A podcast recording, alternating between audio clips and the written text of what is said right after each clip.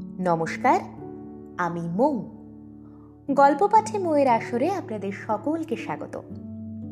আজ Valentine's day প্রেমের দিন। তাই আমাদের আজকের পর্বে থাকবে একটি বিশেষ নিবেদন। আজকের পর্বে যে লেখাটি পড়ে শোনাবো সেটা ঠিক গল্প নয়, তবে এই লেখাটি একটি ছেলের গল্প বলে। না, শুধু ছেলেটি নয়, একটি মেয়েরও গল্প বলে। হতে পারে সেই ছেলে বা সেই মেয়েটির সঙ্গে আপনি নিজের মিল খুঁজে পেলেন? আজকের লেখাটি লিখেছেন উদ্দীপ্ত ঘোষ দস্তিদার। লেখাটি প্রথম আমি পড়ি ফেসবুকে এবং লেখকের অনুমতি নিয়েই আজকের বিশেষ পর্বে আমার শ্রোতা বন্ধুদের সঙ্গে ভাগ করে নিচ্ছি। তাহলে চলুন, শুরু করা যাক। প্রেম দিবসের বিশেষ নিবেদন। ক্যাবলা প্রেমী, রচনায় উদ্দীপ্ত ঘোষ দস্তিদার। তারা ছিল এক স্বতন্ত্র প্রজাতি।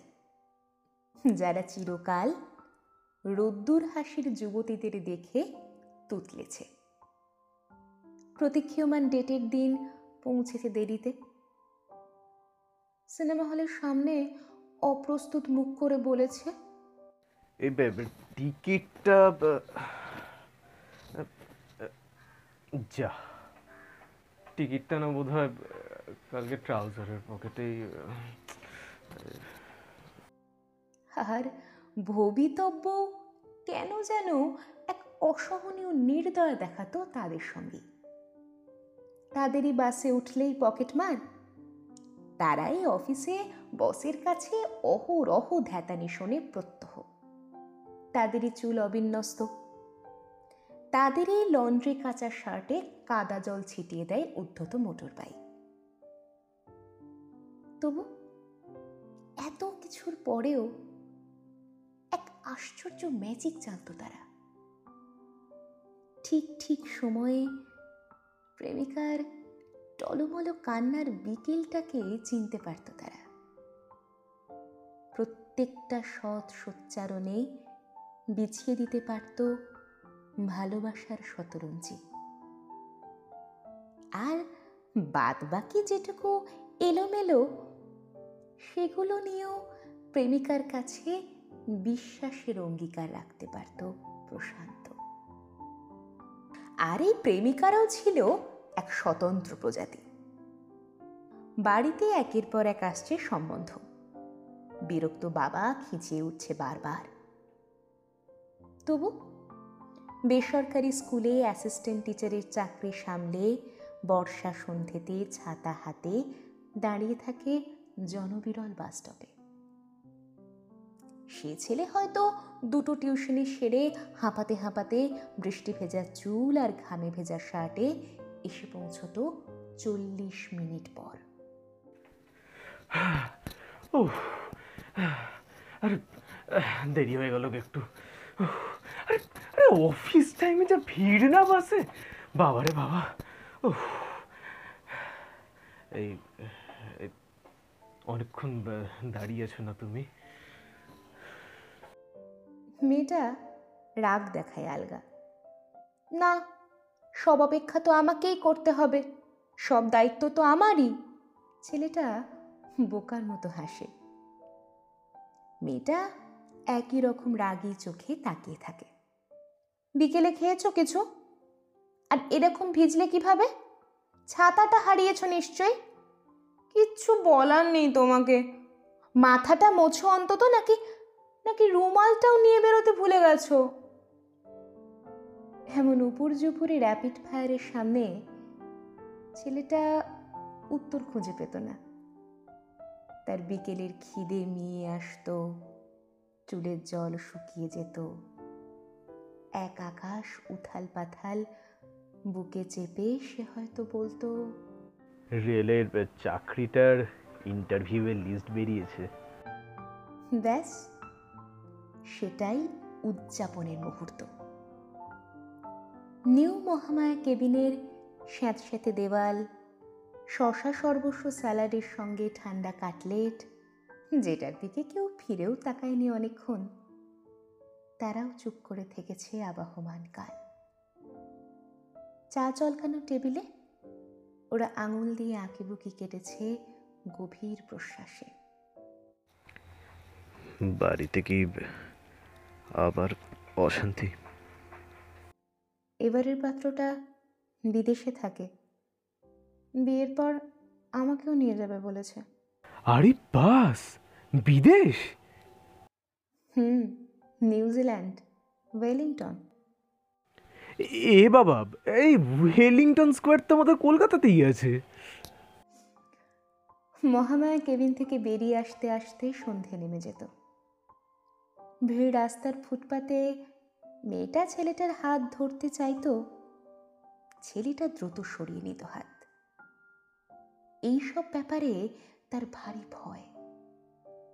চেনা কারোর চোখে পড়ে যাওয়ার ভয়, চাকরি না পাওয়ার ভয়, প্রিয় কাউকে চিরকালের মতো হারানোর ভয় সব কিছু একসঙ্গে ঘিরে ধরত ওকে।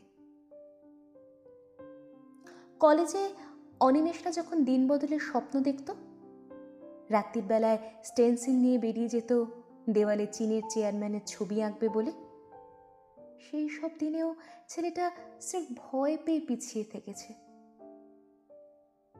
ও তো জানেই, ও জন্ম ক্যাবলা। বান্ধবীর বাড়িতে গিয়ে তার বাবার সঙ্গে আন্তর্জাতিক রাষ্ট্রনীতি নিয়ে আলোচনা করতে পারে না। ফিল্ম সোসাইটির মেম্বার যে ক্লাসমেট, তার কাছে হ্যাটা হয় নিউ নয়া সিনেমা কাকে বলে জানে না বলে। ও অ্যান্ডারসন ক্লাবে সাঁতার শেখেনি। ও মোটর সাইকেল চালাতে পারে না, গিটার বাজাতে পারে না, টাই বাঁধতে পারে না, চিবিয়ে চিবিয়ে ইংরেজি বলতে পারে না। সে কোন হাই স্কুল বেলায় সামনের বেঞ্চে বসতো যে মেয়েটা? তার নোটবুকের ভেতর একটা চিরকুট ঢুকিয়ে দিয়েছিল একদিন। তখন সদ্য কবিতা লিখতে শিখেছে। জীবনানন্দ সুধীন দত্ত, সব গিজগিজ করতো মাথার ভেতর। তেমনই একটা কবিতা লিখে মেয়েটার নোটবুকের ভেতর গুজে দিয়েছিল। সঙ্গে একটা ময়ূর পালক। মেয়েটা কীভাবে যেন বুঝে গিয়েছিল এটা কার কীর্তি। ক্লাসের শেষে জিজ্ঞেস করেছিল, ওই ওই লেখাটা তোমার? ছেলেটার মুখে বয়সন্ধির ব্রণর দাগ জীবন সম্বন্ধে ভাবতে শেখেনি বেশি দূর। উত্তরে কি বলেছিল? ছেলেটা নিজেরও মনে নেই। তবে সেই বিকেলে তারা একসঙ্গে চিনে বাদাম খেয়েছিল বৃষ্টি শেষে। তারপর তারপর মেয়েটা যাদবপুর ইউনিভার্সিটি হিস্ট্রি অনার্স, ছেলেটা স্কটিশ চার্চ, বাংলা। সপ্তাহে দুদিন কলেজ স্ট্রিটে দেখা করা। একদিন মহামায়া কেবিনে ফিশ কাটলেট। মেয়েটার কলেজের বান্ধবীরা ওকে বারবার জিজ্ঞেস করে, এই, তুই কি দেখলি বলতো এই ছেলেটার মধ্যে? মেয়েটা কিছু বলে না। ওরা তো বুঝবে না। এই ছেলেটা ওর সব জানে। ও স্নান ঘরে কাঁদে কিনা। ও লেবু লজেন্স পছন্দ?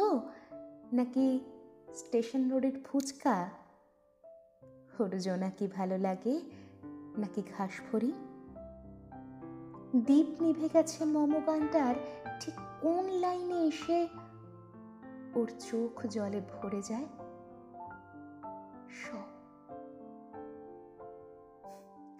যারা নতুনভাবে প্রেম করতে শিখেছে, তারা জানে ভ্যালেন্টাইন্স দিনে গার্লফ্রেন্ডকে কি উপহার দিতে হয়।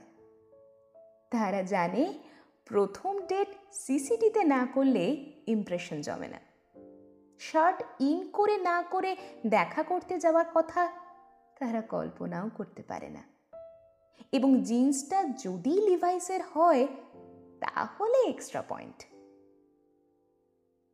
তারা বড়দিনে লাল বেলুনের সমারোহে প্রিয় মানুষকে আপ্লুত করতে পারে, রক্সির কাপেল পাস জোগাড় করতে পারে। তারা মেসেজ করতে পারে। প্লিজ একবার দেখেই ডিলিট করে দেব।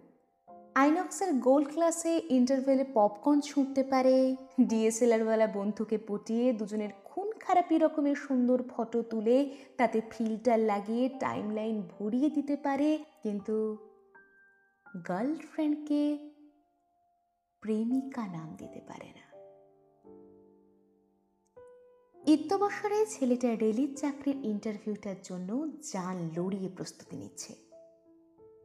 জীবনের সব কিছুতে হেরে যাওয়া, চাকরির দরখাস্ত করতে করতে জুতো খইয়ে ফেলা, ছাতা হারানো, বাসে সিট না পাওয়া, বাড়িওয়ালার মুখ ঝামটা খাওয়া, দিদির বিয়ে দিতে গিয়ে প্রভিডেন্ট ফান্ড নিঃশেষ হয়ে যাওয়া, বাবার ক্লিষ্ট মুখ দেখতে দেখতে ক্লান্ত হয়ে যাওয়া আলু থালু অবিন্যস্ত ছেলেটা। বাসস্ট্যান্ডের কাছে জনবিরল একটা গলির মুখে সংশয় কাটিয়ে নিষ্প্রভ হাতে মেয়েটার হীরক সম্ভাবনাময়ী অনামিকাটা আঁকড়ে ধরে একটা কৃষ্ণচূড়া গাছের নিচে। আর তারপরেই ইন্টারভেল হয়ে যায়।